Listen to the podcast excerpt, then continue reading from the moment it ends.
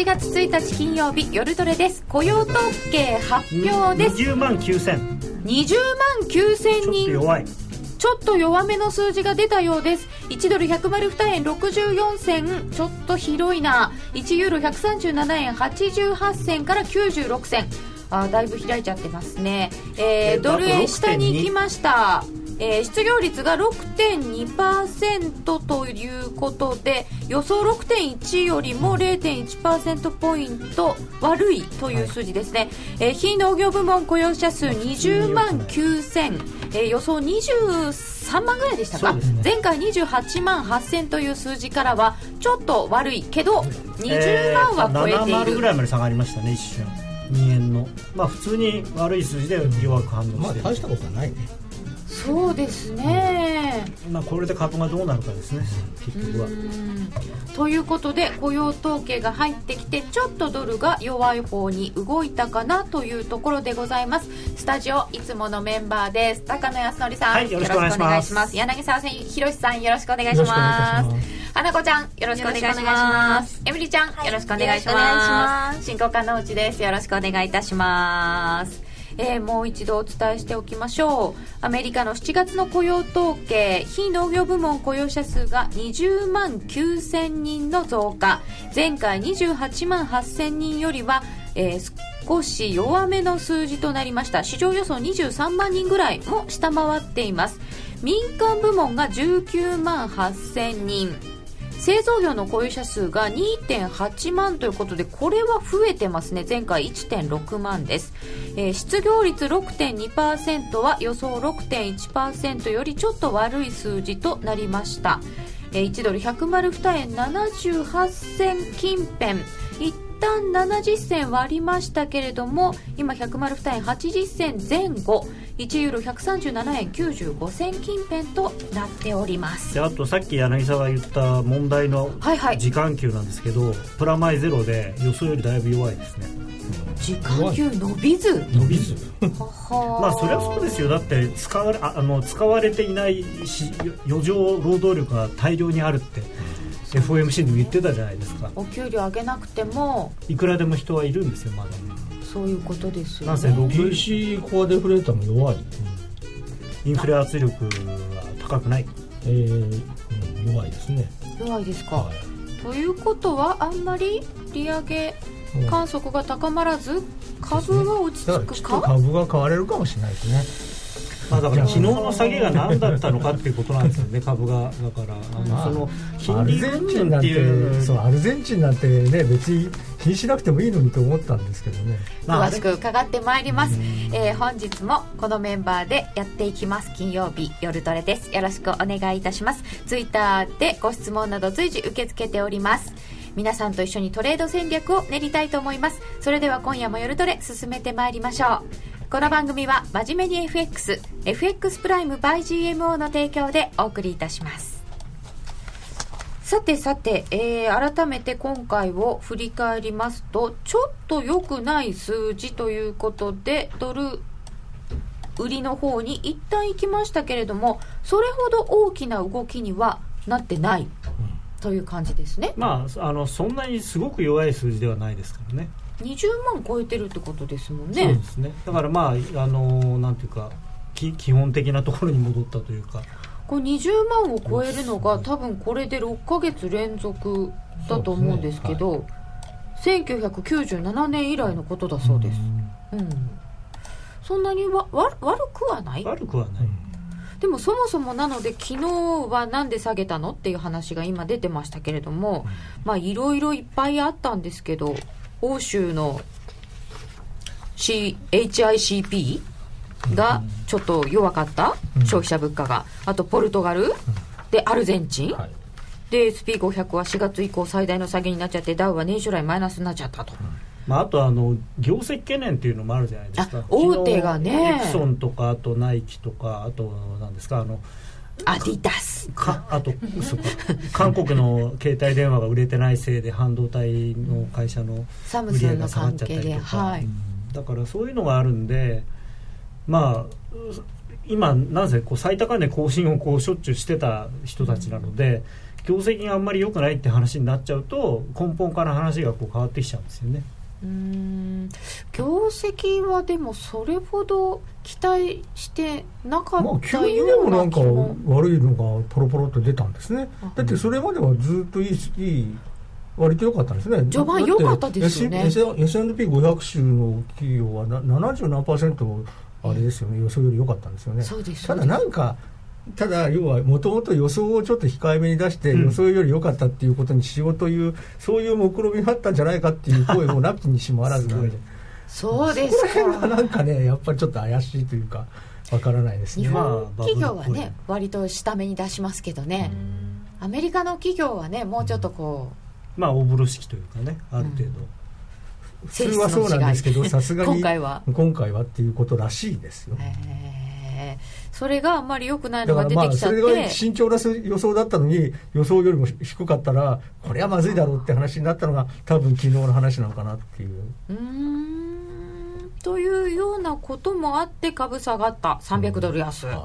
まあ、あとやっぱりあの、まあ、本質的にはアルゼンチンのデフォルトってあんまり関係がないというか、あんまりあのどうでどうでもいいって言ったら失礼ですけれどもここでも何度かこうご質問いただいてたんですけど、アルゼンチンは心配ですか？っていうの結構あったんですけどこの番組では一貫して、まあ、前のことだし、まあ、ただその、まあ、いわいわゆるアルゴリズムトレードとかねそういうのが多いので、はい、あの要するに例えばロイターとかブルームバーグとかのニュースに1時間にどういう言葉が何回以上出てきたらどうこうするみたいなそういうアルゴリズムって結構あるんですよ。そんなくだらないことでやってるの？そうですいやくだらないって言っても実際過去にそれでワークしてるからそれでやってるわけですよ。で昨日なんかで言うとそのデフォルトっていうキーワードが 頻発したわけだからやっぱりそれによってあの株を売ったりとかっていうそのプログラムが働いたっていうのはまあ想像できるんですよね。で昨日は実際それで売った方が良かったわけじゃないですか。そうするとまたそれ強化されるわけですよ、うん、その人間がいくらアナリストがそこの国は関係ないって言ってもやっぱりデフォルトっていう字があのブルームバーグに出てきたら株は売らなきゃいけないっていう。ああそのようにこうなんというかコンピューター君が強化されていくわけですね。自信を深めちゃうわけですよ。自信なのかそれ。そうそうまあ彼のそれって要は人工知能じゃなくてじゃあ要はプログラムした人の意向じゃないですかいやいやあのだからそれでまた学ぶわけですよ彼らは。自分で学ぶんですね。自分でというかまあなんか学んでるように思えない。だって実際に売って下がってるんだから正しかったわけですけど売ったという行為は。儲かった例えばデフォルトっていう言葉に反応するなら文章がデフデフォルトではないのデフォルトでも反応するってことですか？そこはね多分あのではないだったらしないと思う、うん、そそこまであの単純ではない。選択的デフォルトはどうだったんでしょうかね、そこはきっと関係ない。でも結局は関係なかった方が良かったわけじゃないですか。そうですね、うん、えっ、ー、と修正あります先月の分が24万8000人になっていますね。それ結構よくない？でその前がえっ、ー、と24万7000になってます。だから鳴らしてるんだね。あ鳴らされましたね。鳴らしてるんですよ。悪いのはよくしてよいいのは悪くしてちょうど鳴らしてるでもここのとこそういう修正ばっかりしてますよね。うん。じゃあそれちょっとのは何なんですか、あれは在庫です。在庫。あ在庫増えてましたね1.7%は在庫です。マイナスだったのに。在庫取り除きは2.3%しか伸びてないんで。まあまあね。まあただ在庫ゼロってことはないんで。まあまあ別にねいいんですけど、ね、ただ問題はだからここから先売れるかどうかなんですよね。売れないとその分在庫が足あ減るまで今度あの製造が減ってしまうんでそうなるとますます雇用とかに悪い影響が出ちゃうじゃないですか。小売りはそんなに簡単に人減らしたりしないですけどあの輸送とかそれから製造の方はあのちょっとダメだっていうとすぐレイオフとかっていう話になるんで。あとはでもこれ高野さん大好きなユーロが下がってるでしょ？であのヨーロッパの景気がやっぱり悪いわけですよ。そうすると昨日の GDP でも、うん、あのもあの外需はダメなんです。だそうそう。ヨーロッパもダメだしあとやっぱりロシアに対して輸出できないですからね。中国も今一つじゃないですか、まあまあその懸念されたほどひどくはないけれどもで日本もちょっと悪いじゃないですかここのところ。指標が悪いんですよね。悪いと思うんですけどだからそうするとアメリカのアメリカの輸出はやっぱり多分思ったほど伸びない。で6月の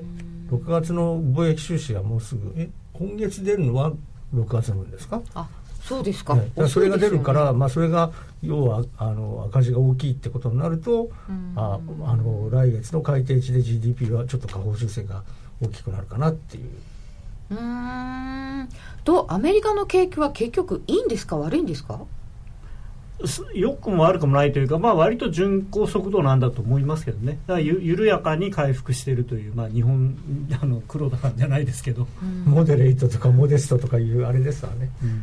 えー、平均時給は変わらずという話でした。平均時給前月比で変わらずで、えー、労働参加率62.9%、ね、前回62.8ですね、えー、で個人所得も出てます、はい、個人所得0.4%、はい、予想と一致、はい、個人支出も0.4%のプラスで、えー、予想と一致ですね。前回0.2です、えー、そして個人消費支出ん？個人支出6月分が0.2から0.3に修正？ですかね。はい、ね、ということで、ね、えー、指標がいっぱい出てまいりましたが10年債が2.547大したもんですね、そうですね、うん、発表前から見ると一旦下がってちょっと戻ってな感じで、えー、ドル円も一旦下がってちょっと戻ってな、100丸2円86銭。ユーロ円はユーロちょっと下がってって137円76銭ユーロドルが1.3391といったところになっておりますですよ。えー、さて、ね、そうすると。でも2年生の利回りの方が下がってるね。あそうですか。だからやっぱり、うん、0.5まで下がってますね、2年生ね。やっぱり利上げ観測が少し後退してるかもしれないですね。でも全体としてじゃあ利上げ観測がこの先どんどん高まっているような状況にはないですか？まあ、これでならなくなりましたね。と思いますけどね、あの FOMC の文言を見てる限り私はそんなに高まらなかったですけどね。今日はですね利上げする前に本当だったらするはずの資産の縮小ってのをどうするんだいっていうのを聞くようにっていう指令を受けてきたんですけど。それはしないと思いますよ多分。あのそういうようなことがよく最近出てるじゃないですか、うん、でもまああれは利上げをしてした後にで資産のあの縮小も始めるっていう、うん、だから順番逆ですよね。普通から考えたら、うん、というかまあ今回初めてのことなんでね、うん、普通っていうのもなんなんですけどね。ダウの CFD 上がってきた。この動きかなり切られただろうね。ダウ100ドル戻した。めちゃくちゃいいって聞きましたがあ在庫在庫みんなの予想通りにならない。最近の雇用統計は面白くないね。ああそうだね。値幅は全然ないですもんね、まあ、確かにね。30銭ぐらい。そうそうそうそう。さてエミリンアメリカの経済本当にいいの？って質問して。それよりエミリンの髪留めの在庫はあとどれくらいある？確かに毎回違いますね。うまい。かけて。そうかもね、うんエミントアイスみたい。本当ですか？結構まだあります。すごい。ジャクソンホールまでのせっかくのお祭りが微妙な無無難な数字数数字。今日もうこれで終わり、ジャクソンホールですよこの後。どうなんですか？21日から、うん、まあ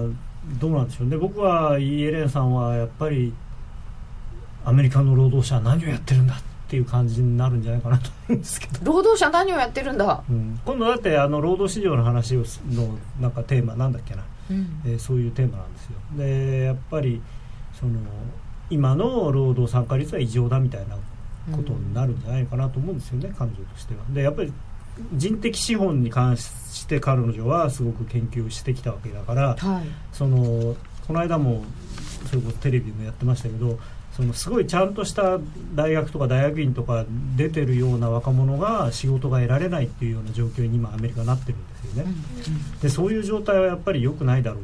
ということであのだから景気をもっと良くしなきゃいけないと。そのために金融支援をやるできることはやるよみたいなことになるんじゃないかなと思うんですけどね。でもなんか共和党の人から言わせるとオバマケアのせいで正規雇用が伸びないんだと。なんか要はあのあるある程度の給料を払う払わなきゃいけない人に対しては会社が健康保険を負担しなきゃいけないっていうオバマケアのせいで。でそうなってくると正規雇用をあの拡充しないと。多少景気が良くなっても非正規雇用でごまかしちゃうと。だから今はあのパートタイムばっかりが増えると。なるほど。それはよくないというのまあ共和党的な考え方で、ね、まあでもそれを言うとねだから日本もじゃあそのねこういう厚生年金なんてなくせばもっと正規雇用が増えるじゃないかみたいなそういう論理ですよね、うん、論理としては、だからそれはどうなのか。まあでも実際そうなんですよね、要するに過渡期だから、あのなるべくそういうものを抑えたいと企業の側は思うんでしょうから、でも本当はでもおかしいですよねだって会社って何のためにあるのかって言ったら株主のためなのかっていう部分はあるけれどもやっぱり従業員のためっていう部分はやっぱりあるわけですよね。まあまあ、あのそれはでもアメリカはそういう考え方はないわけですよね。基本的には株主のためにあるしかないわけです、ね、従業員は道具極端にだからダメなんですよ、うん、僕はあの国嫌いなんです。まあ やっぱりその会社っていうのは、まあ、そもそも論ですけどね。3つ役割があってそのもちろん株主のものであるけれどもそそこで働く人たちそして社会的な責任というものが全部ちゃんとできて初めて本来は会社としての意味があるんですけどアメリカはやっぱり資本主義が極端に行き過ぎていて株主がまあ98%ぐらい、まあ、であとはでもバフェットさんはやっぱりおかしいっておっしゃってますよ、バフェットさんがね、うん、でもアメリカの人のそのオバマケアの始まる前の結構反対の人がいっぱいいたじゃないですか、普通の人が。自分のことは自分でするみたいな。あれは結構日本人のこの皆保険制に慣れている民から見ると、うん結構不思議なものがありましたね。うん、うん。でもアメリカは今ちょっと行き過ぎてて本当にお金持ちの人たちは全く貧乏な人たちを面倒見ようという気がなくなってきてるんですね。あれは非常に良くないですよね、まあ、だからほ本当のお金持ちだからそこそバフェットさんぐらいまで行っちゃえばもっとやるべきだと俺はもっと税金払うって言ってるんですけどあのなんていうのかな中産階級って言っていいのか分かんないですけど年収100万ドルからあの1億ドルの間ぐらいの人たちがものすごいグリあのグリーディってだからなのかなこう欲深くなっちゃっていていやこの間も柳沢と会社で喋ってたんですけどあの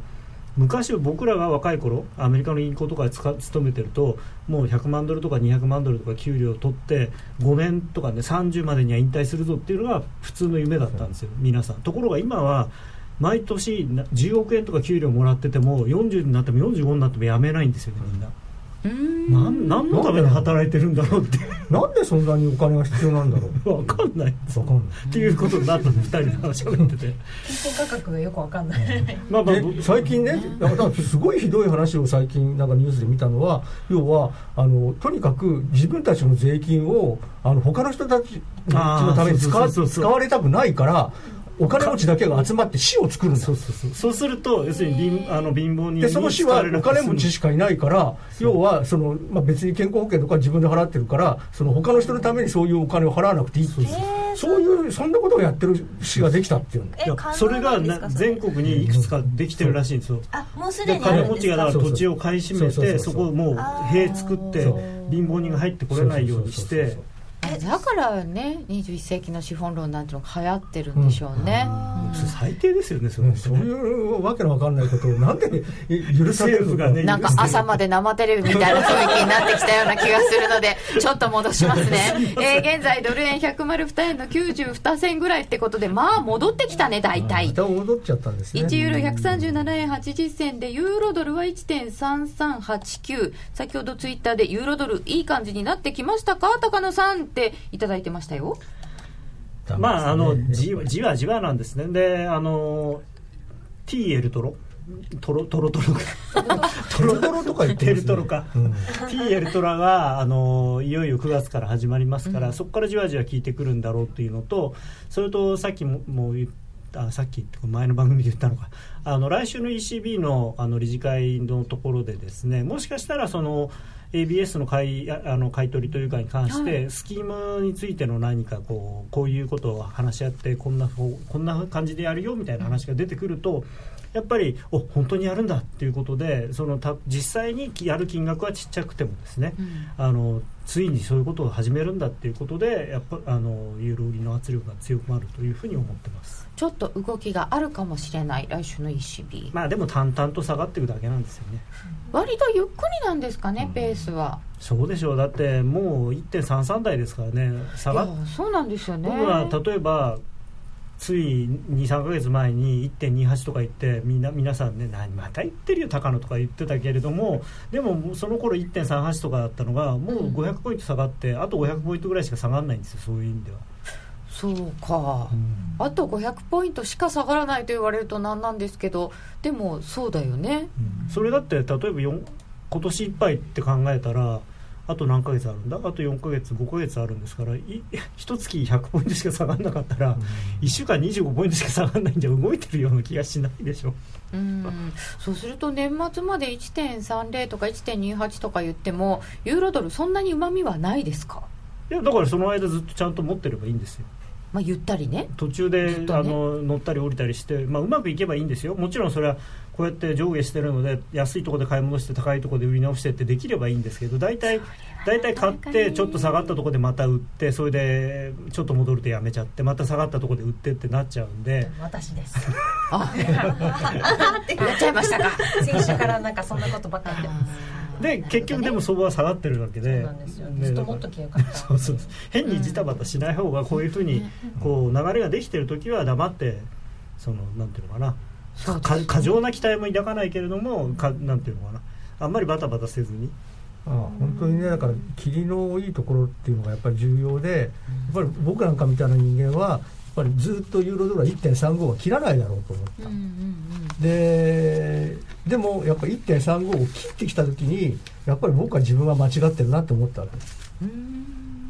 ここを切ったということは、今までやっぱりこれずっと今年のあの春から春っていうか新年から一旦あの2月かなんかに1.34の25とかその辺までやって下がったことあったんですけどそれもその後は1.35がやっぱり切らなくなってきたんですね。でみんなで1.35は上がらないよっていう話をずっとしててでこうなんかその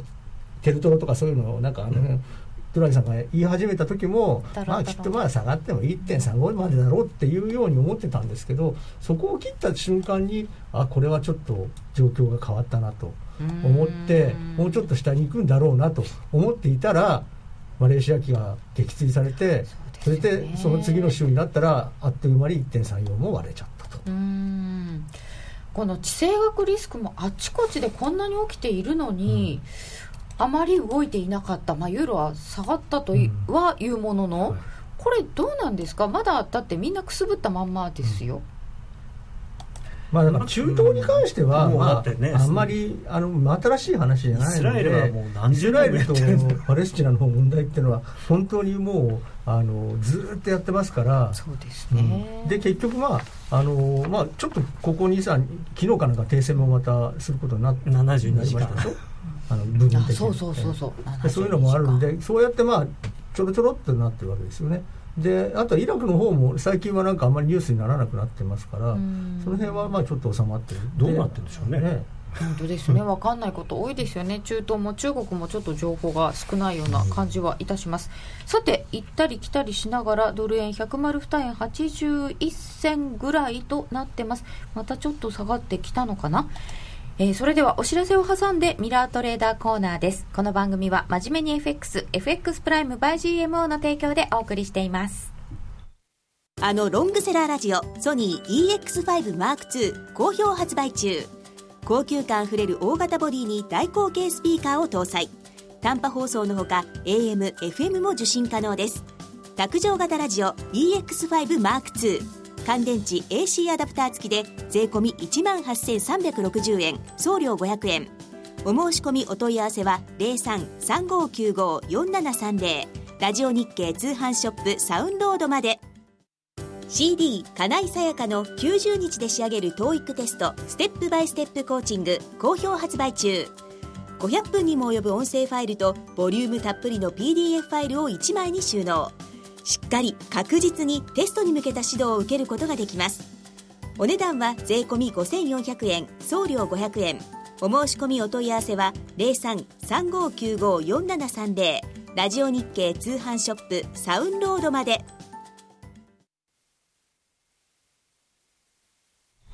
さてここからは FX プライム by GMO の選べるミラートレーダーを紹介するコーナーです。いつものように花子ちゃんです。よろしくお願いします。よろしくお願いします。さて、花子ちゃんのデモトレ、今週はどうなりましたでしょうか、はい、今週はですね、マイナスでした。の。の。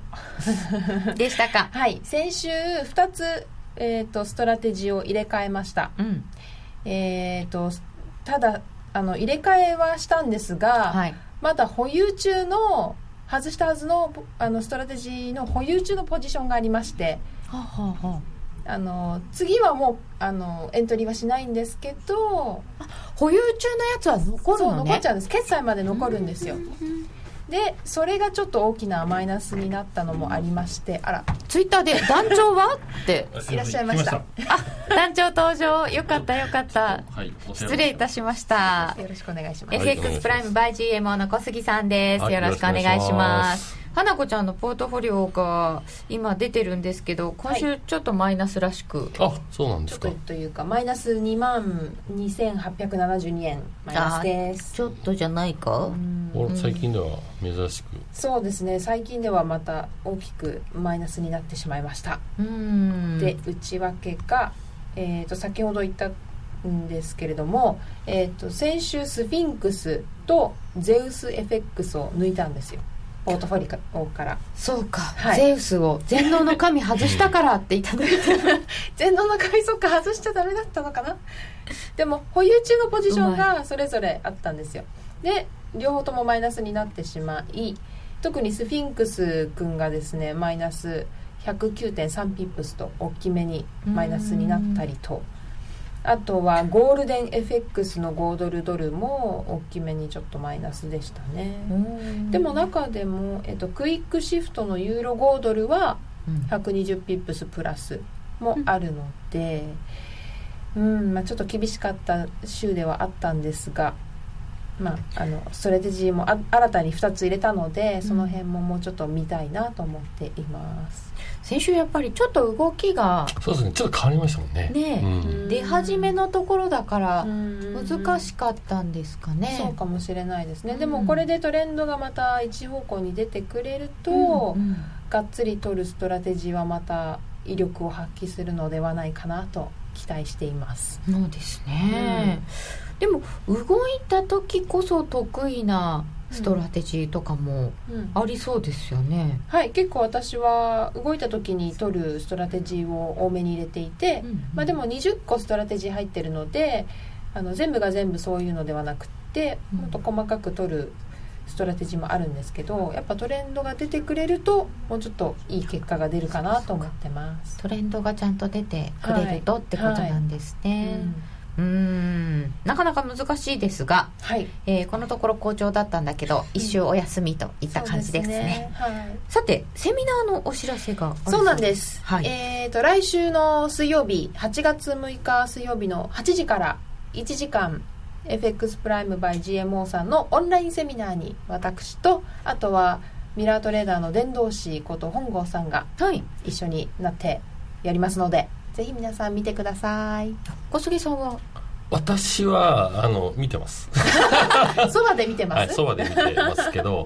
あの今回の花子ちゃんがどうやってストラテジーをこう選んでるか、はい、こう基準なんかをちゃんと説明したり、うん、まあ、ストラテジーをどのタイミングで外すかとか、うん、あとどうやってポートフォリオを組んでいくかとか、うん、そういった話、まあ、皆さん多分そこら辺詳しく聞きたいところだと思うので、まあ、セミナーでお話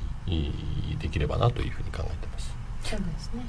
本郷さんの指導を受けながら。はい、はい、あのこのコーナーだとちょっと報告で終わってしまうことが多いので、うん、もうちょっとあの1時間ありますので本郷さんにしっかりまたアドバイスを頂いて必要に応じてまたストラテジーも入れ替えたりしたいなと思ってます。ね、これ入れ替え方とかタイミングとか、はい、組み方とか、なかなか難しいですね。そうですね。なので、もうちょっと私も掘り下げて聞いていきたいと思いますので、はい、ぜひ皆さん花子ちゃんセミナーは初登場ですか、はい、いやそんなことはないんです。何回か 何回か何回かあるんです出させていただいて、はい、1時間。1時間。頑張ってください。ありがとうございます。あとスマートフィルターっていう新しい検索機能が今週末。今週末？うんつくのであそうなんですか。来週には皆さんお使いいただけるかなと、スマートフィルター？スマートフィルターって、まああのーまあ、どういうものかというと、まあ、レレンジ型とトレンドフォロー型の検索がかん、あのストラジーの検索が簡単にできるボタンが追加されるので、はい、フィルターを1個そうですね。かけるんですね。はい。うん。楽しみです6つ買ってるんだけどね。って言ってたそうなんですよ。ねなかなか難しいですね。はい。はい、えーではぜひそちらのセミナーで、はい。さらに研鑽をはい。積んでいただきたいと思います。皆バージョンアッ様にはプします。はい。えーさて FX プライム by GMO の選べるミラートレーダーに興味を持ったよという方はラジオ日経夜トレの番組サイト右側のバナーをクリックしてください。今話題のシステムトレード選べるミラートレーダーが FX プライム by GMO でもついにスタート。選べるミラートレーダーではストラテジーと呼ばれる運用実績の高い投資戦略を選択するだけで24時間自動で売買収益チャンスを逃しません。また為替のプロが厳選したストラテジーのパッケージストラテジーパックも多数ご提供しております。システムトレードを始めるなら FX プライム by GMO の選べるミラートレーダーをご利用ください。株式会社 FX プライム by GMO は関東財務局長金賞第259号の金融商品取引業者です。当社で取り扱う商品は価格の変動等により投資額以上の損失が発生することがあります。取引開始にあたっては契約締結前書面を熟読ご理解いただいた上でご自身の判断にてお願いします。詳しくは契約締結前交付書面等をお読みください。小杉さんどうもありがとうございました、はい花子ちゃんありがとうございましありがとうございまた。気になるレースが今すぐ聞ける。ラジオ日経のレース実況をナビダイヤルでお届けします。開催日のレースはライブで3ヶ月前までのレースは録音でいつでも聞けます。電話番号は0570-008460 0570-008460 0570を走ろうと覚えてください情報量無料かかるのは通話料のみ。ガイダンスに従ってご利用ください。ラジオ日経ポッドキャスト。過去に放送した番組の一部やポッドキャスト限定の番組を iPod などの MP3 プレイヤーでいつでもどこでもお聞きいただけます。詳しくはラジオ日経ホームページの右上にあるポッドキャストのアイコンからアクセス。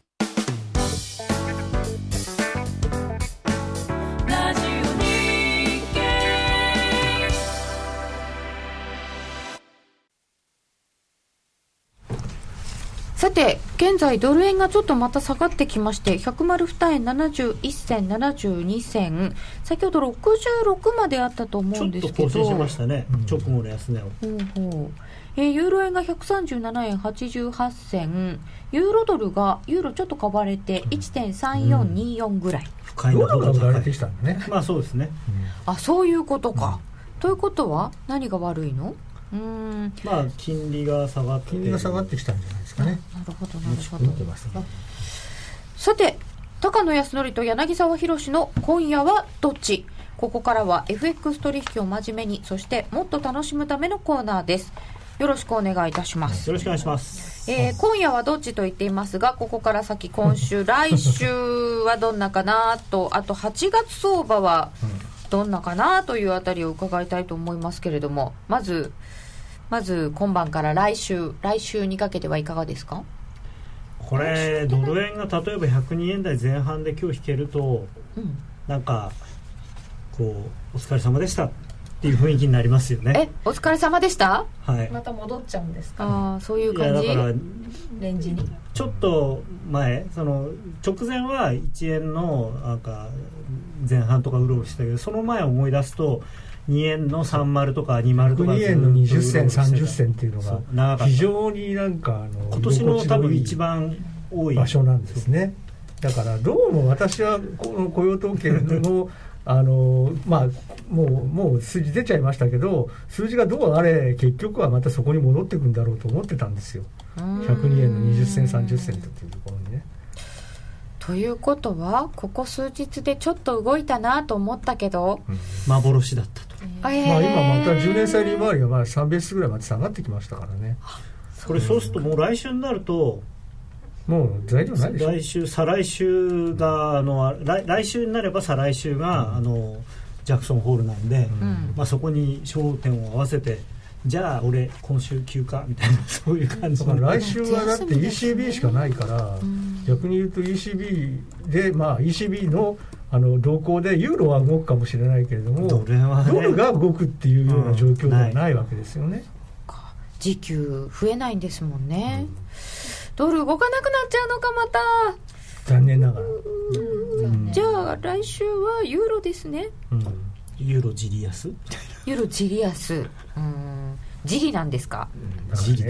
ユーロもあんまり大きく下げられないですよね。だから結局明確に何をやるわけじゃないですからね。相変わらずだって今のところまだ口だけですからねあの人は。まあまあでも 9月になったら本当にやりますからただねあれやるんだけれどもただやるんだけれども問題なのは結局マイナス金利なもんだから、はい、超過準備がたまらないわけですよ。だから超過準備は減る方向ですよ、それはマイナス金利なので、だからその超過準備の高でその通貨が安くなる、高くなるっていうのは、そもそもあのもう終わってるんですよ、うん、でもまあ、アメリカはまだそれで、まだそれが続いてるから、日本もそれが黒田さんのあれですから、政策ですから。まあ、でも政策的に、まあ、本来はそそこはそのダムを溢れて、市中にお金が出てくことを期待してるんだけど結局ダムの中にずっと溜まっちゃってるわけてるわけだけれどもね、うん、でもまあたまりもしないんだよねユーロはね。まあその代わり世の中にお金が出てくるんですよ。ただまあ本当に出てるのかどうなのかがちょっと僕がいまだに疑問なんでだからやっぱりそんなには下がらないのかともともと思ってたわけですよね。ドル円102円67銭8銭ちょっと下がってきちゃったね。30そうそう。20戻るというそこまで下がると。ちょっと売れる？そう。だからだからそのさっきみたいに80銭とかまでこう戻ってきたら、やっぱりそういうところは売っとこうというですね。今日もヨーロッパ株が安いんですね。ヨーロッパ株は雇用統計の前からずっと安いんですね、これやっぱりロシアの影響ってありますよね、もちろんあとあの例のエスピリトサントっていうんですか？あのああのポルトガルの。銀行。まあでもあれもねポルトガルの銀行、うん、本当にポルトガルの上場 銀行の中で一番大きいって言うんですけども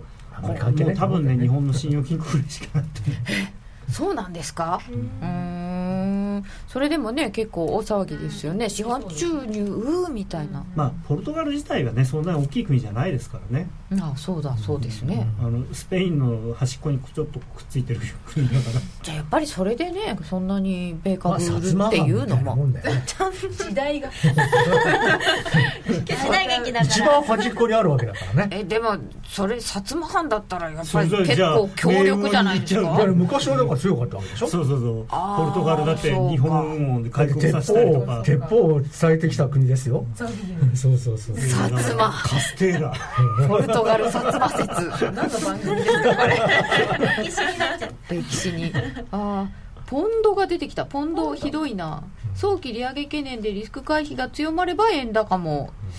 うん。量的緩和やるときはマイナス金利って撤回するのかな。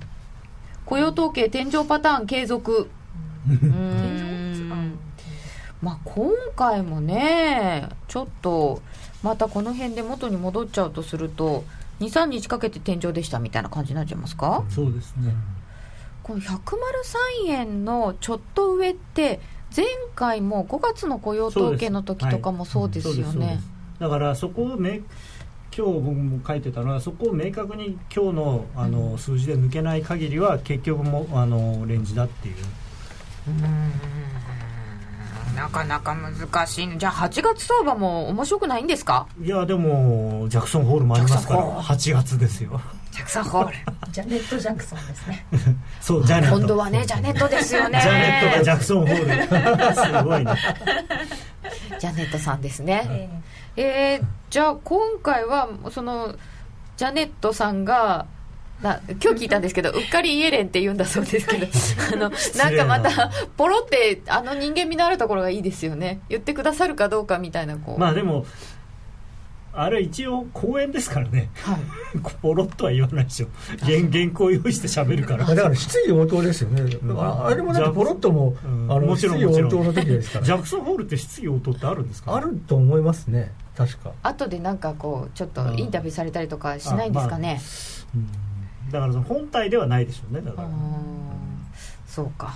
でもとにかくね 今回の FOMC のあれを見てねやっぱジャネットさんでもジャネットさんが何か言ってどっちに動くって言ったらドルは下がる方しかないですよね。だって金利上げないんだもん。あの人。あれ全然上げる気がないわけですよ、ね、上げる気がないっていうかだからやっぱり彼女のそのなんていうんですか労働市場に対するその憂いの深さっていうのが多分マーケットの人は分かってないんですよいやだってあの FOMC の話だってですよ。なんかいろんなことが出てきて、うんでも最後にやっぱり労働の活用が悪すぎるとか言ってなんか結局そこに戻しちゃったんですかって取ってつけたようだっていう人もいましたし。いやだからでも逆に言うとあれが本音なんですよ。彼女だからとにかくもうあの人になってから僕は嫌なのはあの声明文がやたら長くなったんですよ。あそうですか。もうねもう面倒くさいんですよあんな長いの読むの。確かにそれは読む方からすると嫌かもリースパンサーの時の方なんてあんな長く全然もうフル。ーって書いてあったでも今名前が出てから言いますけどでもあれですよね。昨日昨日その株が下がる直前に流れたニュースがグリーンスパンが株式市場は著しい調整へ向かうって言ってその途端に下がったっていう一つまたこのまま下がったら伝説になりますよこれ。本当ですよ、ね、っていうかアメリカ株を叩き落とした男みたいな。自分で作ったバブル自分で潰したんじゃないかみたいな。でも今自分で作ったバブルっておっしゃいましたけど、うん、今の状態がバブルかどうか議論っていうのもずっとあるじゃないですか、うん、イエレンさんもそうじゃないよって言ったけど一部のそうそうそう。ソーシャル関連ととかあれ辺は高いってだって。イエレンさんがあの立場でね今の株価が行き過ぎてるってそんなねどっかの誰かみたいなその根拠なき熱あの熱狂とかそういうことは普通は言わないですよ。そのあの立場の人は、うんうんね、言えないですよ。ということはドル円はちょっとジャクソンホールまでは動きが取れなくて元に戻っちゃうかもしれないというところで、えー、ユーロはどうですか？ユーロは粛々と粛々と。ECB があるけど粛々ぐらいしか動かない。うんだって ECB でなんかものすごいことは出てこないですからね。今回は ECB だって何も期待されてないですからね、そうですね。あんまり話題になってないですね。ただまあねあの本当に、まあ、今ヨーロッパの株が下がってますけれども、うん、そのまあ、アメリカのせいかもしれないけれども、でも実は本当に先先週、IFO の、ドイツの IFO とか弱かったじゃないですか、はい、であと製造業の PMI とかもみんな、まあ今日今日出てたんだ、今日は底落ちかなんかね。えっ、ー、と、買い手値かな、はい、はい、ますね。うんそうだからその辺がね、だから結局、割と弱い、弱めなんでしょう、今日はどうだったんですか？ドイツの指標。予想よりも？ちょっと強いんですね、ちょっと良かったんですね、ユーロ圏はね、うん。ドイツは出てないんだ出てない。ということは、この先はユーロ圏もちょっと景気を見ながら、うん、でやっぱりロシアに対する制裁が効いてくると少しねやっぱり、まあ、これもっと問題が、まあ、今はねそのドイツからの輸出ができなくなるっていう方向ですけれども、はい、ロシアもそれに対して報復的なことをすればガスのそう供給不安とかになっちゃって、ね、輸出を減らすとか始めると、そうするとドイツはただでさえ電気代がえらい高い国ですから、それがさらに高くなると、それは環境に対するそのあの原子力発電所止めちゃったんですよ、あのそうでしたね。メルケルさん。が、まあ、でもフランスの原子力発電所の電気ガンガン買ってますけどね。でもその分、まあ、フランスから買ってるんだけどえらい高い値段で買ってるからフランスは助かってるわけですよね逆にね。まあその環境保護に対する税金がすごい高いんですよねでとにかくあとその太陽光発電とか非常にあの不安定なものにあの頼ろうとしたためにえらいことになっちゃって。ただ問題ちょっと怖いのがそれでそのなんていうか天然ガスの供給を絞られた時に原油がまた上がる上がり出すと思うんですよ、まあね、そうすると、まあ、円高になる可能性があると。うん。もうちょっと長い話になるのかな？どっからどう見たってバブルじゃねえか。三重野っていうバブル潰しがいたね。あの利上げして日本が失敗したりしてるじゃないですか、うん、今までの。そういうのって見てますよね。もちろんとやっぱりなかなかこう利上げにはいかない？まあだって利上げする理由は今のところないですからね別にね。あのインフレ率が高いわけでもないし、まあ、だから結局昔からその高派って言われてる人たちが大好きなのは予防的措置ってやつなんですよ、だからインフレが起こりそうだなと思ったら起こる前に潰しちゃおうっていうのが、それで利上げ利上げっていうか引き締めを始めちゃうんですよね。まあ、イエレンさんはそういうタイプじゃないですよ、ね、ところが逆にこのイエレンさんっていう人は逆ですね、だからどっちかっていうとビハインド・ザ・カーブって言いますけれども要はマーケットの方が先走るけれどもフェッドは動かないという。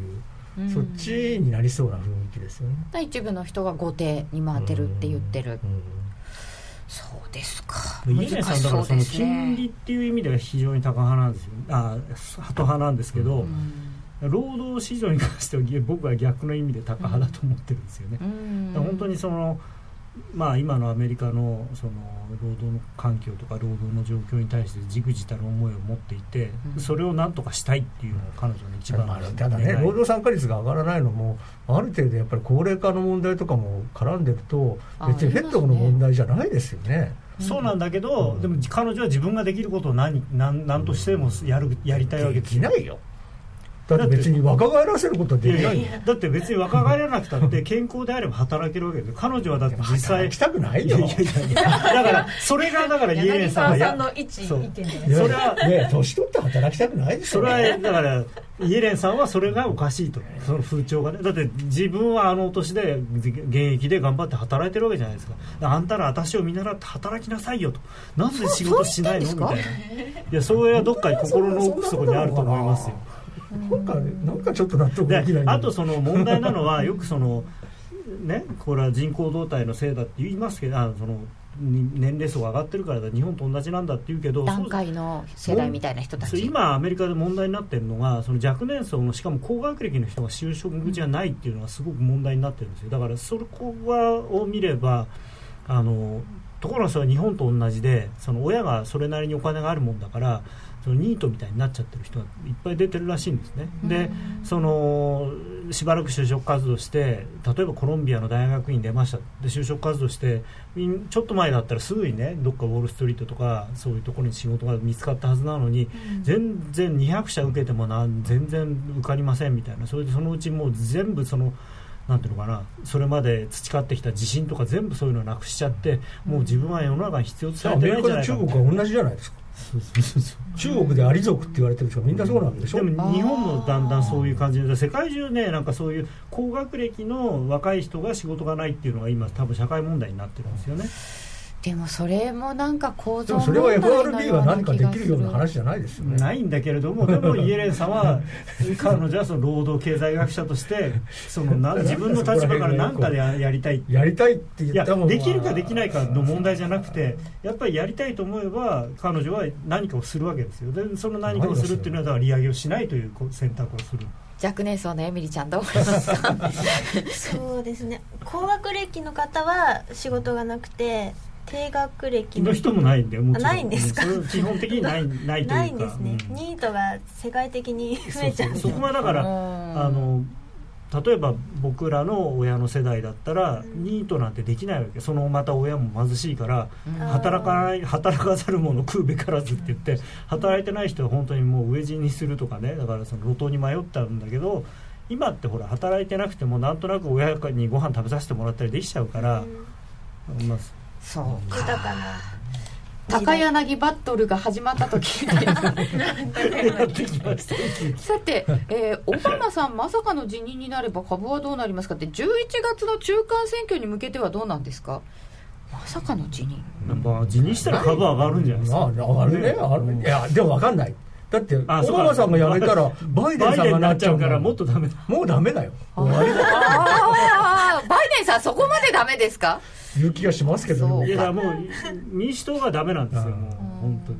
あの中間選挙の年ってちょっと株弱めって言うじゃないですか、うん、そ発射台作るっていうかね。ああ、発射台か。いや大統領選挙に向けてぐわっと盛り上がるためにちょっと一旦下げるっていう、うん、じゃあ特に大きなトレンドではないですね。そうですね、まあ、今回だってこう最高値の近くからですから。まあ、確かにその年初来でマイナスになってるっていうのはすごいことなんですけど、ね、本当にね上がり上がり方も本当にゆっくりゆっくり上がってるからだから逆に言うとやっぱりあんまりバブルっぽくないんですよね。加熱感なきとか言ってますよね。まあ、うん、あのそのペースとしてはね、水準は全体で見る見れば、うん、うん、一部の株はこんなになってますけど。まあ、それはだから日本も同じですよ、うん、えー、某 SNS の会社みたいにね、うん、急にねね。っていうのもありますけど、ダウ全体とか SP500 で見るとじわじわ？そうそうそうで、まあ、ちょっと調整しても。まあ、90ドル下がって300ドル下がれば、うん、まあなんか知らないけど年初来のあの上昇を失っちゃったみたいな話になってるのが今の状況、アメリカはそのだから一部の株もそうですけどあとやっぱ不動産がねその非常にバブってるところがあるみたいなあるんで、あとはなんかねアメリカで今気になってるのがあのサブプライム自動車ローン。ああそうそうそう。もうすごいんですよ自動車買うって言えばどどんな人でもお金借りれちゃう。今はね自動車ローンがサブプライム化してて要は普通は買えない人に買えない人にローンで車を買ってる。ん。です今現在ですそうそう現在そうまあだからさすがにサブプライム住宅ローンは1回痛い目にあったからこれはまずいとところが自動車だったらたかだかね3万ドル2万ドル3万ドルだからリスクが分散できるから全部がダメになることはないだろうっていうそのまたインチキな理屈なんですよ。でも、ね、住宅だってそのはずだったら別に柳沢に貸して高野に貸してエミリーに貸せば高野は返せないかもしれないけど柳沢には関係ないだろうと思ったら高野が返せなくなったら柳沢も返せなくなっちゃったっていうそれはそうですよ。高野さんが返せないってことはうちの会社が何かなっちゃったって そうい。う話ですそれ現実に持っていかないでくださいよ。さて、えーと、資源国通貨は面白いと思うんだけどなとか頂いてますけどドル円がダメなら乳製品はどうなったあそうそう乳化前回盛り上がった乳化、またねあのあれなんですあのそうそうそう。また下がってましたよね。先行きを見通しを引き下げちゃった。ポンテラは。ポンテラ社さん。がそこで下げてたと思うな。8月5日かなんかにまた次のオプション。あれがあるんですそうですか。8月5日にあるんですって。なんか2週間に1回ある。それでただそのもともと買う方が先行きの見通しを引き下げてるんだからそんな高い値段にはならないでしょ普通買いたいって人だって。そうだって売る方がねちょっと安くなっちゃうかもなって言ってそんなことないよもっと高く 売ってくれよそんな人いないでしょ。えじゃあニュージーランドドルはまだ下がるんですか？いや今のところまだやっぱり下がりそうな感じがしますけど、ね、ニュージーランドドルと米ドルで見なきゃいけないニュージーランドドル円でいいですか、うん、87円42銭ぐらい、でちょっと戻ったんで逆に売りやすくなってきてるかなそうそう戻り売りを要はだから、まあ、そろそろ戻り売りのターゲットを考えた方がいい感じですね、戻り売りのターゲットを考える、うん、はい、え？どれぐらいですか？87円台後半っていいとこなのかなと思います,、うん、すね、今ちょうあそそろそろそろそろです。よ7月の24日にボコって下げたじゃないですか、はいはい、この時88円の上から87円の50銭ぐらいまでボコって窓開いてますよね、はいはい。はい、この辺どうなんですか？いいんじゃないですか、その辺まで。だからだからこの辺まで戻ったら売る ?87 円の60銭から80銭の間ぐらいじゃないですかね。あ戻り売りのポイントこれもただあれですよ、あのあんまりそのなんていうか即効性を求めちゃいけないと、うん、いやそうそうそうそう。じわじわ下がってでもその入荷の入札が悪そこでまたボンと下がる。バーンと下がるかもしれないでもそこでボンと下がった後またじわじわじわじわああもうダメだと思って買わないで。ボンと下がったら鈍っちゃえばいいんですよ、いやこういう大きいの 大きい流れをね取りに行った方がいいですよ。ね根っことちょこちょこやるのと、半分ずつやっていくとかね、半分リグってまた様子見るみたいなじゃあこの先来週あたりはニュージーランドドルあたりが面白いですか？ああのボンと下がったっていうのを見て飛びつかないことですね、だからこういうものは、だからまあ下がる前にあの上値が重そうだなと思ったところをあのちょっと仕込んでおくっていう感じ。戻り売りを。そうそうそう。だから売りってやっぱり売りっていうのはみんな基本戻り売りが一番大切なんですよ。だから慌てて売ると大体あの踏まされるんですよでもそれは私は何度何何何百回もやってるからよくわかるんだけど。人が踏まされとってる時に売ると。そうそうそう。債券先物なんかでもう本当にそうだったですから。債券先物でもニュージーランドドル円ってこれ完璧に下げトレンドでもないんですね。いやだって、まあ、まだね、まあ、でも完全にそのこの過去何年だろうえーと、2012年の6月1日からの上昇トレンドラインを破って、まあ、あとはこの85円の86って5月の安値ここを切ってダブルトップが完成すればもうそうなってくると終わり。本当に82円ぐらいのところまで、うん、81円か、うん、1円。まで下がる。とダブルトップが完成、はい、81円の40とか割と綺麗ですね。ぐらいまでいきそうかなと。とその先がちょっと長そうですね、楽しそうですね、そこはねそこだから本当は逆に85円の86銭のところを5月の安値を切ったらもう成り行きで売った方がいいかもしれない、まあでもできればその切る前にだからさっき言ったような87円台後半とかで仕込んでおけばもう切れたら切れたところはもうまあ見ててもい。いしまあ、もしくはそこで売り乗せしてもいいし。またじゃあ8月5日。に入荷のチェックまさかの入荷。っていうかあの起きたらもう下がってるかもしれない。そか朝早いですね。ねそこら辺難しいですね。さてでは今晩はどうなんでしょうか。もうもうなんか行ってこいみたいになっちゃって1ドル102円の70銭ぐらいなんですけど。動かないでしょドル円動かないですか、まあニューヨークオーバーにするするするとどっち行くのかな。うん。FT はちょっと戻ってきたまあ、株も昨日300ドル下がったから今日はどっちかっていうと上がるでしょう、まあ、週末ですからね。ここからそのまま下がれるとちょっと。雇用統計は逆にあの株を売るような材料になる数字じゃなかったですからね。で金利もね下がっちゃってるわけで。そうですね。逆に利上げ観測が少し収まっちゃうと株を売る必要もなくなっちゃうんで元に戻っちゃいますよね。そうするとなんとなく株はじわじわちょっと高いみたいな。その方が助かるような気がするんですけど、うん、でも輸送株指数の方が先に下げてきてるとかいう話を聞きちょっと不安な感じがしなくまあそれはでもさっきのあれじゃないですかそれこそ GDP の話で在庫が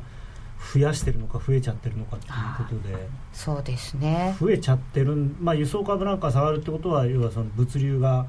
あんまりね、需要がないっていうことなんでしょうからそうするとまあ増えちゃってるのかなっていう。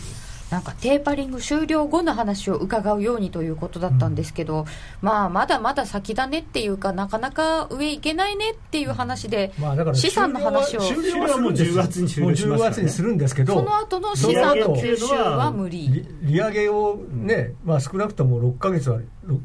何もしないわけですから、うんそうするとその6か月6か月で済むかどうかも分からないし。8か月なのか9か月なのか。10か月なのか1年なのか、う。ん、でそれプラス九州はその後ですに多分なるんでだからもう来年いっぱいないかもしれない九州は。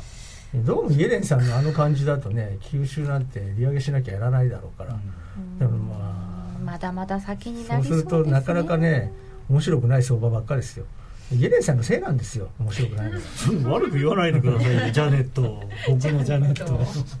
なんかそんな個人的な感情なのかみたいなちょっと面白い感じですが。一応あの私大学の専攻が労働経済学だったので先輩ですから おこがましいけど。全然学校行かなかったけど。ドル円安値ね。えなんか今すごい笑いが聞こえた。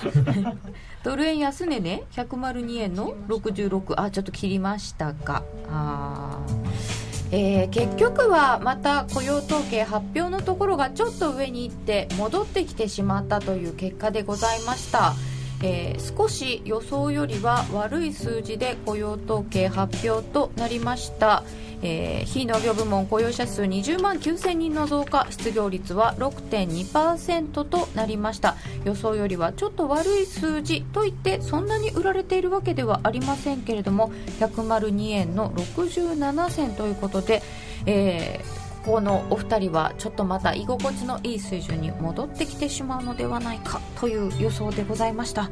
えー、ラジオのラジオをお聞きの皆様とはそろそろお別れでございます。えー、皆様からツイッターでもいただいておりますが無風。今夜はこれで決まり。うん。なかなか難しいですね、えー、この後お時間がある方は、えー、ユーストリームの延長戦お聞きください。それでは皆さんまた来週。この番組は真面目に FXFX プライム by GMO の提供でお送りしました。